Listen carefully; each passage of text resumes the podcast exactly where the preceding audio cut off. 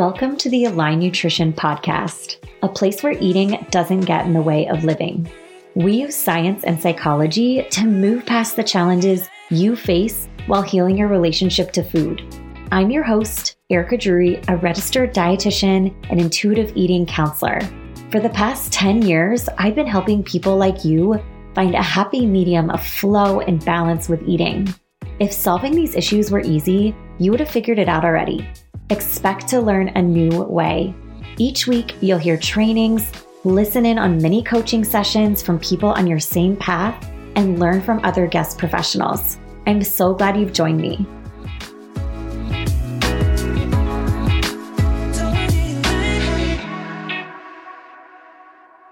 Hey there, welcome back to the Align Nutrition Podcast. This week, I'm bringing you a different episode. This was an interview that I did on the Balanced Dietitian podcast with a dear colleague of mine, Marie Pierre. And we were talking about the difference between disordered eating, eating disorders, chronic dieting, kind of the spectrum that exists with eating concerns. And I'm sharing it with you if you're ever trying to kind of make sense of your own experience and understand where you're coming from in healing your relationship to food. The purpose of this episode isn't to fuel any comparison or wondering if you ever struggled enough, but to really just tease apart some of those differences so that you can really kind of know where you are and make sense of your experience and just some of the different ways that we work to heal our relationship to food given these different circumstances. So I hope it's helpful for you. It's almost like a little bit of a webinar or a little bit of a quick book chapter a little more clinical than I usually speak, but happy to share this information with you. And I hope it's helpful as always. And let's hop right into the episode. Today we have an amazing guest, someone that I truly admire. I've met her, I think now it's four months ago. So we're part of the same program. And honestly, just click. Like this person is so freaking amazing to her core. And I feel very lucky to be able to call her my friend. Her name is Erica Drury. She is a dietitian who's dedicated to teaching you how to think less about food and to start living more. Erica began her nutrition counseling to help clients at a deeper level through understanding their relationship with food and how it impacts their mind and bodies. She founded her private practice that's called Align Nutrition and an online community dedicated to this mission. What's awesome about Erica is that she is a registered dietitian and she is science based. So it's not just about that like empowerment speaking of like, love yourself, love your body. No, she goes deeper than that. She talks about the science behind consumption and really understanding your body to a deeper level. She is actually also a certified eating disorder registered dietitian, which is really huge in the dietitian community. You have to do a lot of work. you have to have a lot of skills and it's really a great certification to have. And it really shows her uh, passion and development into the eating disorder field. So she has been in practice since 2009, and now she's also intuitive eating counselor. So, all this to say, Erica is the real deal. She is one, an amazing person, but also so professional, so knowledgeable, and has such a great mission. And I just can't wait to share her with you guys. So, I hope you enjoy this podcast. Please don't forget to like, share, and review.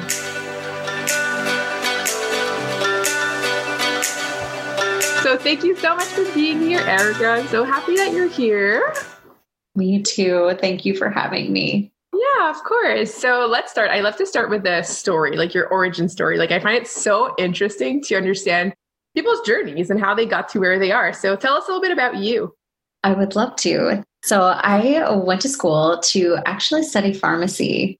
And through the process of studying pharmacy, I a family friend of mine was a dietitian. And so through talking with her and learning more about dietetics, because I love the intersection of science mm-hmm. and, you know, really looking at food that way and our bodies and how it impacts. And so once I switched over to dietetics, what I didn't realize at the time is that I went to nutrition school under the guise to learn how to eat perfectly mm-hmm. and do everything right. Um, I'm sure you can guess how this went. and so, fortunately, I was able to. I was getting ready to sit for my dietetics exam, and I had so much anxiety. I wasn't sleeping.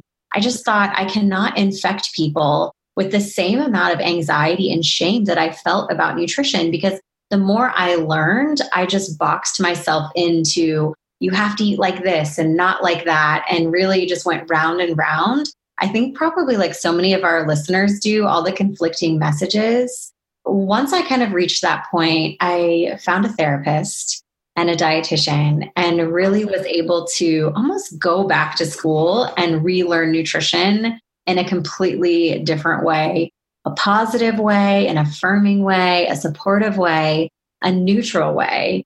And so yeah, I was I was so grateful to be able then to enter practice in that state of mind and that is the philosophy that I've brought forth with my clients. I've been having my own practice and now my online community for the last 10 years. Yeah, and that's so awesome. So prior to getting into nutrition, like was your relationship to food kind of icky? And then you're like, wait, I need to know like that perfect way. And like yes. by being a dietitian, then maybe I'll know the ultimate secret. Like is it kind of how that went went down? I think it's how it went down because I mm-hmm. really just thought it was normal. I thought how I thought about my body, which was dislike and always dissatisfaction. I thought that that was how everyone felt. And so I think I thought that through food and working out that I could change my body to be and do things a certain way and also like kind of be the best at it.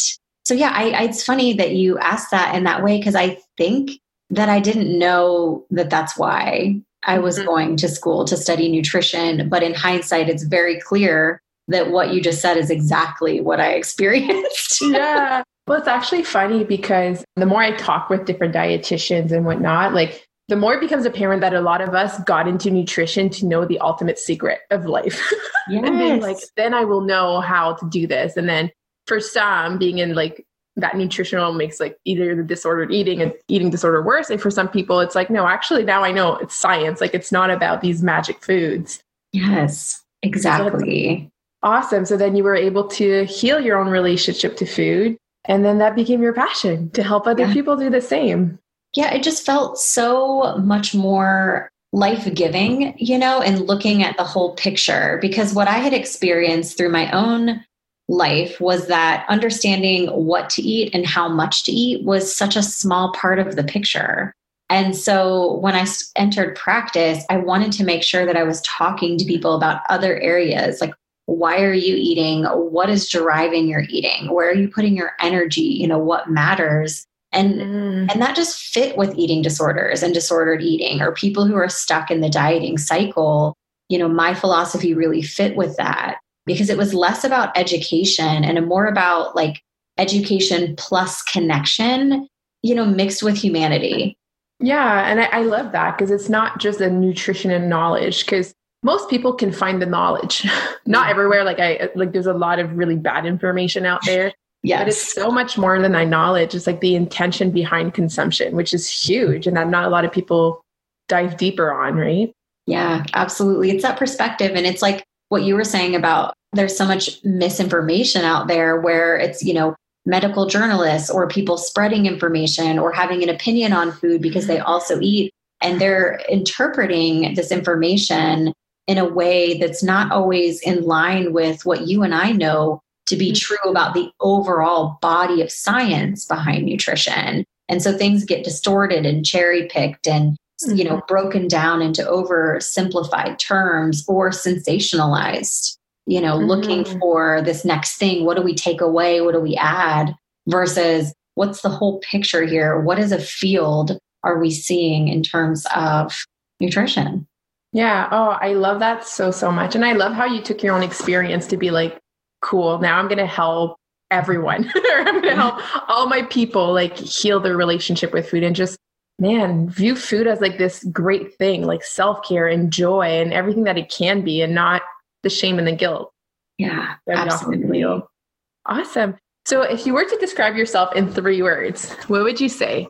Well, I've asked my friends some of these. Okay. Awesome. How they would describe me. So I received caring, loyal, and funny. And I like to bring all of those things into my work with people. Obviously, you know, we're compassionate. I like to, I think, in terms of like reducing shame and healing your relationship with food, some of these topics can be so heavy.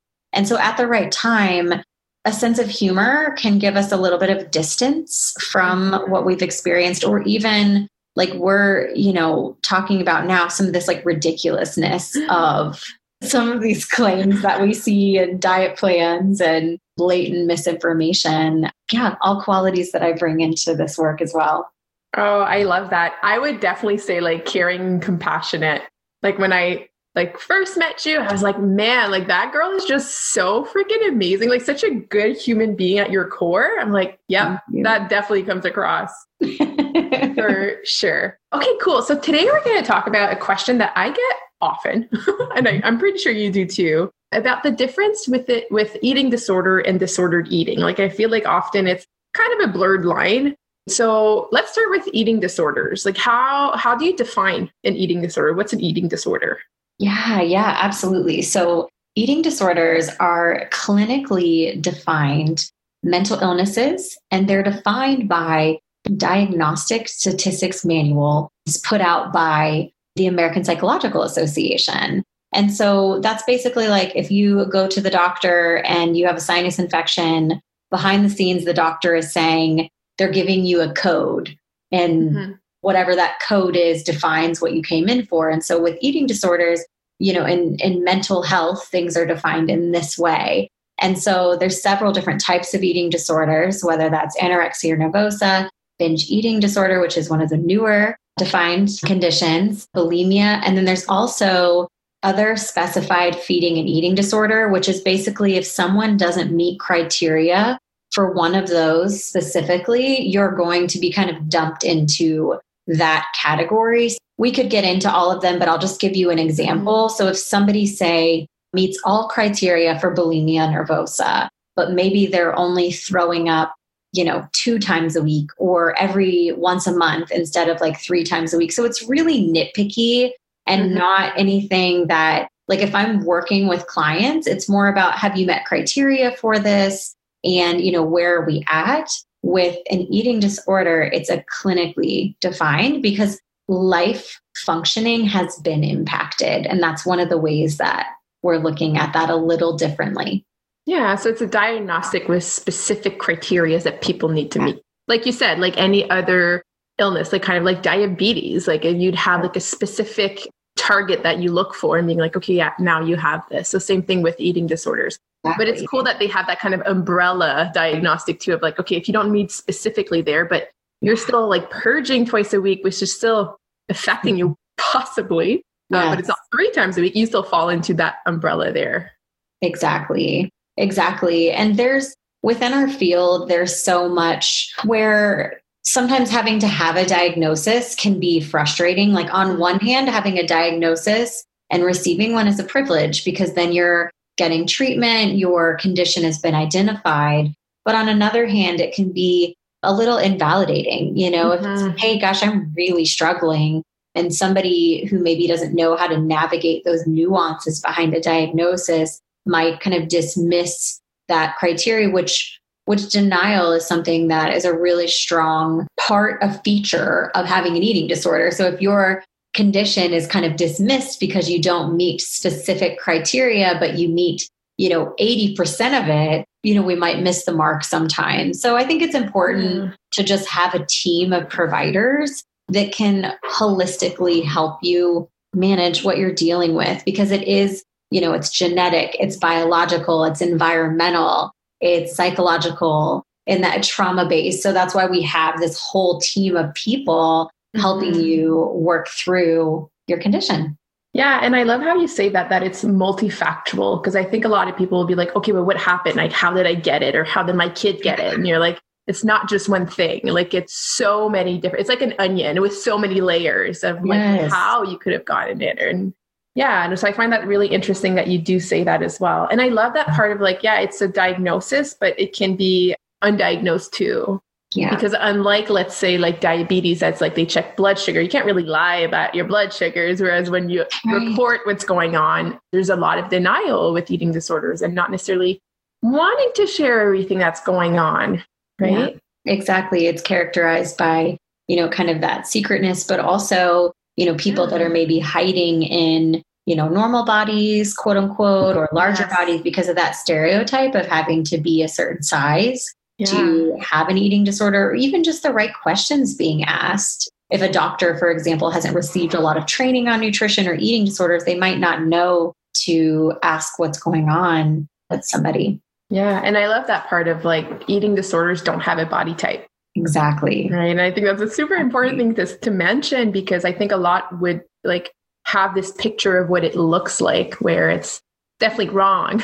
like yes. does not need to look a certain way. It can look so different on everybody. Yeah, they're all painful.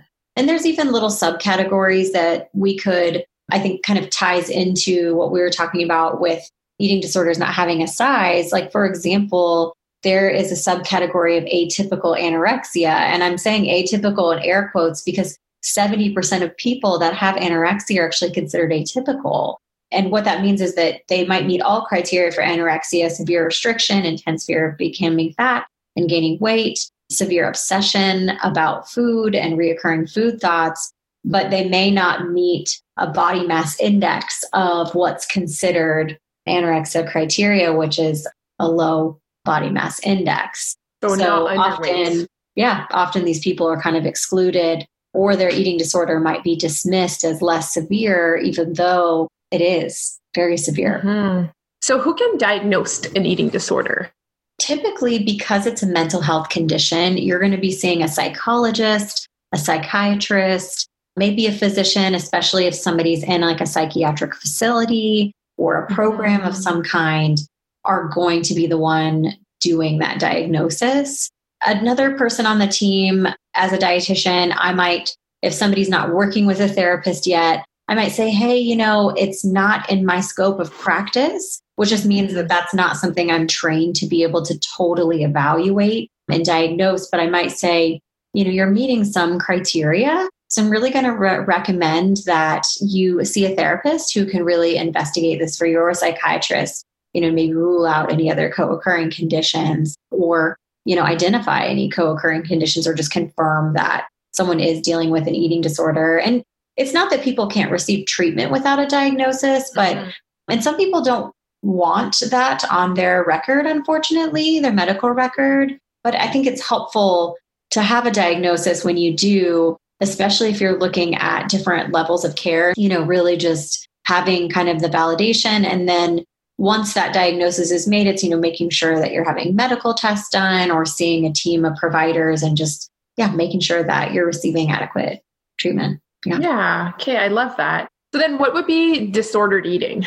How would you define disordered eating? Yeah. Well, I think of it as a like a spectrum. So if we were sitting here side by side and we were looking out in front of us, and on the left side of that spectrum, we put dieting. And on the right side of that spectrum, we put clinically definable eating disorder. Disordered eating would be in the middle there, in the middle of that spectrum. So the way I view disordered eating is that it's, I think, of people that diet, 50 to 75% of people progress into disordered eating. So mm-hmm. it's it's basically where those cycles have become more chronic, maybe the intensity, the rigidity, the anxiety around eating has heightened. And often, yeah, dieting is one of the biggest predictors of developing an eating disorder the level of consumption about food thoughts, kind of behaviors can escalate into different levels of degree and then and then for some people it does progress into a full-blown eating disorder. We could argue that even just dieting is one type of disordered eating. Absolutely. Right? When you are restricting and having to micromanage your your intake, it's a little bit disordered. Yeah, absolutely. Absolutely. And it's I think that's when you know, kind of what we were saying about receiving a diagnosis earlier. Mm-hmm. That's what I think if you're a disordered eater, you know something's maybe not right because you're thinking, gosh, this is just really something that I'm pretty obsessed about and I'm pretty anxious about, but you don't understand why and what you're dealing with. I almost think of disordered eating. I like what you're saying about kind of dieting, almost like staging a, like a cancer diagnosis, you know, where we're looking at, you know, whether dieting is the risk factor or stage zero or stage one. And then, you know, looking at an eating disorder as stage four. And gosh, we really, you know, we wouldn't say, oh, let's just ride it out and see, you know, until somebody needs some more help. We would want to take care of that right away or prevent cancer, you know. And yeah. I think that's where we look at a lot of your and I's work of, hey, some of this is awareness and preventative in nature because we'll help you when you're dealing with these issues. But gosh, we really hope that you don't ever have to deal with them in the first place. Yeah. Yeah. Oh, I like that what you're what you're saying. So is there any then diagnosis for disordered eating? Not by the American Psychological Association officially, except for that like kind of other specified eating disorder diagnosis, but it's a huge bucket, just kind of whoever doesn't fit criteria. So yeah, I think when it comes to disordered eating, there's not typically where someone might be receiving a diagnosis because according to the American Psychological Association, you know, this diagnostic criteria needs to be met. And so that can be problematic, but I think there's a lot of people that fall through the cracks of that system. Yeah, of course. And what I was going to say with the disordered eating is that oftentimes, like, it creates a psychological distress, but often it's not even about it's about ourselves like that feeling guilt and shame and it's not even knowing necessarily that there's a problem or that like i feel obsessed about food you're just like yeah that's like almost like normal in our society too so yeah. we might just not even see it as a problem Mm-hmm. and we don't even know that it's like about like the restrictions or everything like that. It's just about like our own self-worth that becomes extremely damaged from it.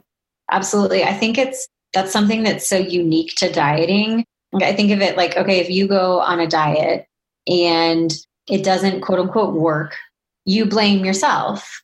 There's no other market that i can think of you know that like if you if you had surgery and the surgery didn't work you wouldn't say oh gosh you know i must have really messed that one up. You would say hey i, I need to see my doctor for a follow-up and we need yeah. to have the well, surgery revised. and it's that that surgery like 95% of them don't work too. Like it's not like you're the only one. Like it's 95% but it's such a smart business model, right? Because 95% of people won't succeed and then we'll have to buy over and over and over and over again. Disordered eating, like there's no diagnostic to it. So is it really that bad? Like if you have disordered eating, is it that bad if it's not really a mental health issue? Yeah, I would say it is because you really are kind of what we touched on before like 25% of you will progress into a mental health issue but also it's so painful to just feel I don't know about you, but a lot of my clients come to me and they're stressed and they're obsessing and they feel guilty all the time and they're aware of the weight of that.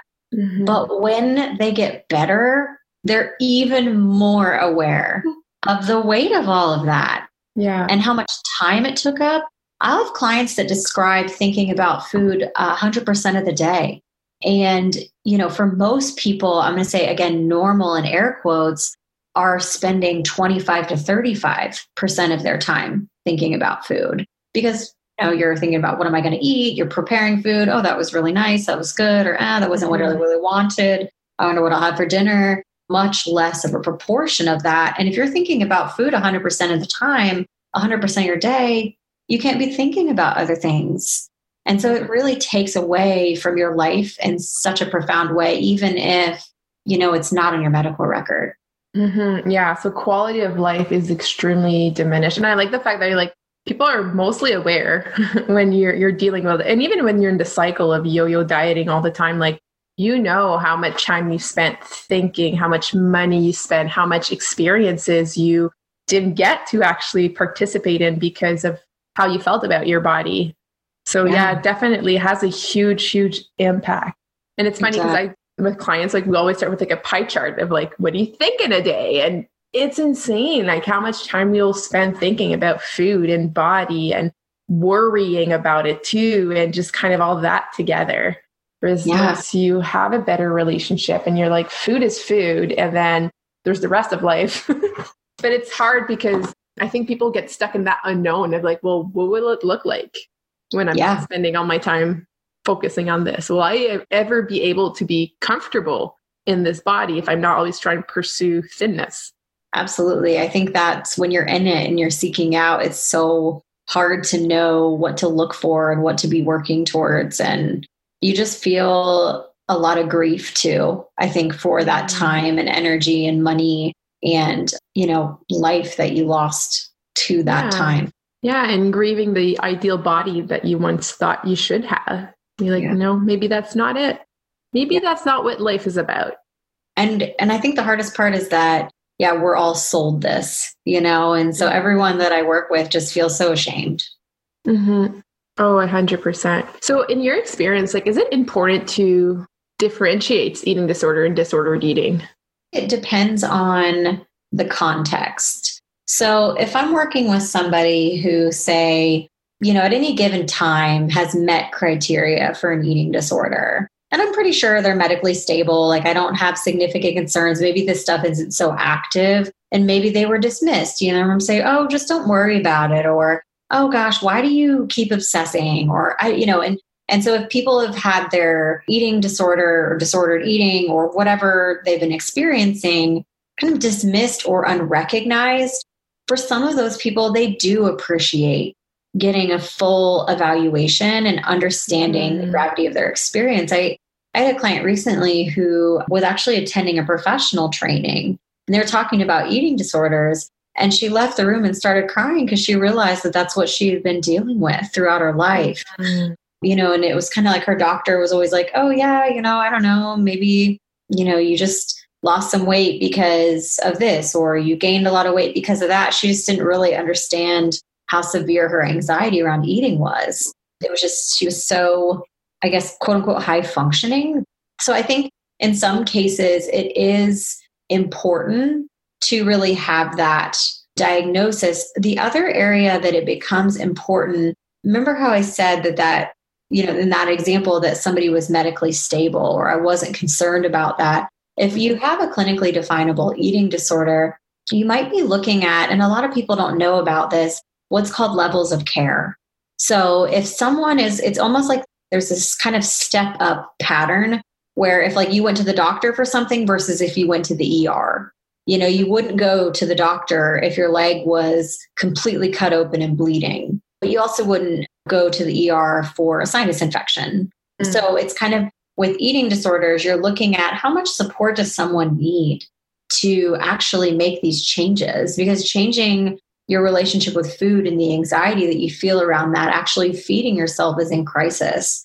And so some people might need to go to a program where they're there all day and they're mm-hmm. seeing a dietitian and they have a very specific meal plan, or they're staying overnight, or they're going to the hospital, or they're having medical monitoring to be able to actually really make that change versus just seeing a dietitian or a therapist once a week or every other week.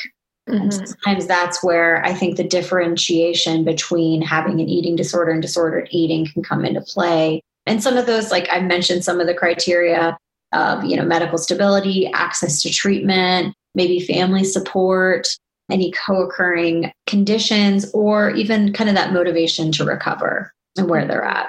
Yeah, and like and that part of like also validating their experiences. Yeah. Like i feel like that's really important too when you kind of understand like okay man like this is what i've been struggling with and it is real. It's something like it's a lot. But yeah that totally makes sense. So the treatment for someone with eating disorder versus disordered eating would be within that like level of care. Mm-hmm. however someone with disordered eating should still get treatment yes right? absolutely. Absolutely so, mm-hmm. what would you say if someone suspected, like a loved one, of having a disordered eating or eating disorder? Like, how could this person support their loved ones? I love recommending the National Eating Disorder Association website. They have so many good resources there on kind of approaching those types of conversations mm-hmm. where they have kind of prompts and scripts and different ways to express your concerns. Because whether you're talking to your friend or if it's your coach and it's someone on your team or if you're a mom and you're worried about your daughter i think those conversations will go differently and call mm-hmm. for different situations and you know how we were kind of talking about like denial earlier or things like that. So it's just sort of, I think you really need to get some support and maybe an evaluation. A lot of times I might see somebody who is a mom and they're worried about their 16 year old daughter. And so they come see me for a nutritional evaluation if there's anything I can recommend, and they might see a therapist for the same reason. So that would definitely be something that you might just want to say, hey, here's some things I noticed. And I'm wondering if you might need some support. Yeah, I love that. And I'm definitely going to link the website to this episode as well to just get informed. But I think that like just asking, like, hey, how are you? Like, how are things going? And just like that caring piece is really important too. Yeah. Having a therapist, whether it's like if you're working as a family or a spouse, is invaluable because eating disorders really do require so much support and recovery. So being mm-hmm. able to be appropriate about that. And yeah, like I said, the National Eating Disorder Association has some amazing, amazing resources detailing how to handle those different types of conversations based on who you are. That's awesome. That's really awesome. This was such a good conversation. Yeah, thank love you. This. I agree. I love talking about all these stuff. I'm like, yes, this is good. it is. It's important. Yeah. So now what's next for you? Like tell us more about like what you're up to and what's up for the future. Yeah, I am completely focused right now on growing my online community. And I, like I mentioned before, have been working with clients for 10 years and I love it. And I want to learn how to help people in a new way. You know, I had clients that were driving hours to see me or doing virtual appointments all over. And so I really wanted to provide things just outside of session and mm-hmm. you know help people connect with each other a lot of my clients will say oh when you told me about that other client that you were working with that was dealing with what i'm dealing with right now 3 months ago and I know they got through it, that really helped me. And so that's what really helped develop that idea of like, gosh, we need to figure out how to do this in community. And so, mm-hmm. yeah, my Realign community was born. And I just want to keep working on that and showing up for people differently and learning new ways to help connect them with each other. And that is my number one focus. And that's really awesome. And I think, like, uh, even going back to the fact that society praises disordered eating, having that kind of community is so essential as you're like healing your relationship because it's hard work.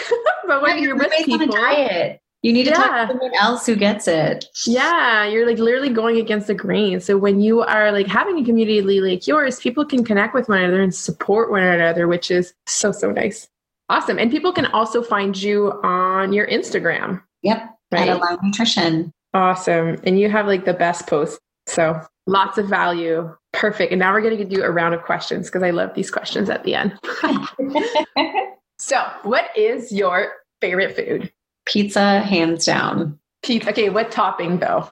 I've actually, aside from anchovies and banana peppers, there's no topping that I do not like. Awesome. So you're for pineapple on pizza? Ooh, gosh, I didn't think. Not really. Oh, oh no. not that. Okay, so anchovies, pineapples, and banana peppers are a no go. And literally anything else. I I like love pineapple on my pizza like so much and like everybody hates it. I'm like, what's the hate with pineapples? okay, if you could have one superpower, what would it be? Teleporting hands nice. down. that would totally be mine too. Like clicking your fingers and being wherever. Exactly. Uber Eats helps, but but then you won't have to pay delivery fees. So that's even better. What is your favorite way to self care? Reading and walking my dog are oh. the best. Yep. Just transported to a time and place, get reconnected with myself. It's awesome. Awesome. Perfect. What's a good book that you've read recently? Ooh, well, I've been reading Anti Diet by Christy Harrison. Yeah. Isn't it good? It's really good. Not light time bed reading. No. Gets you like riled up to be like, wow.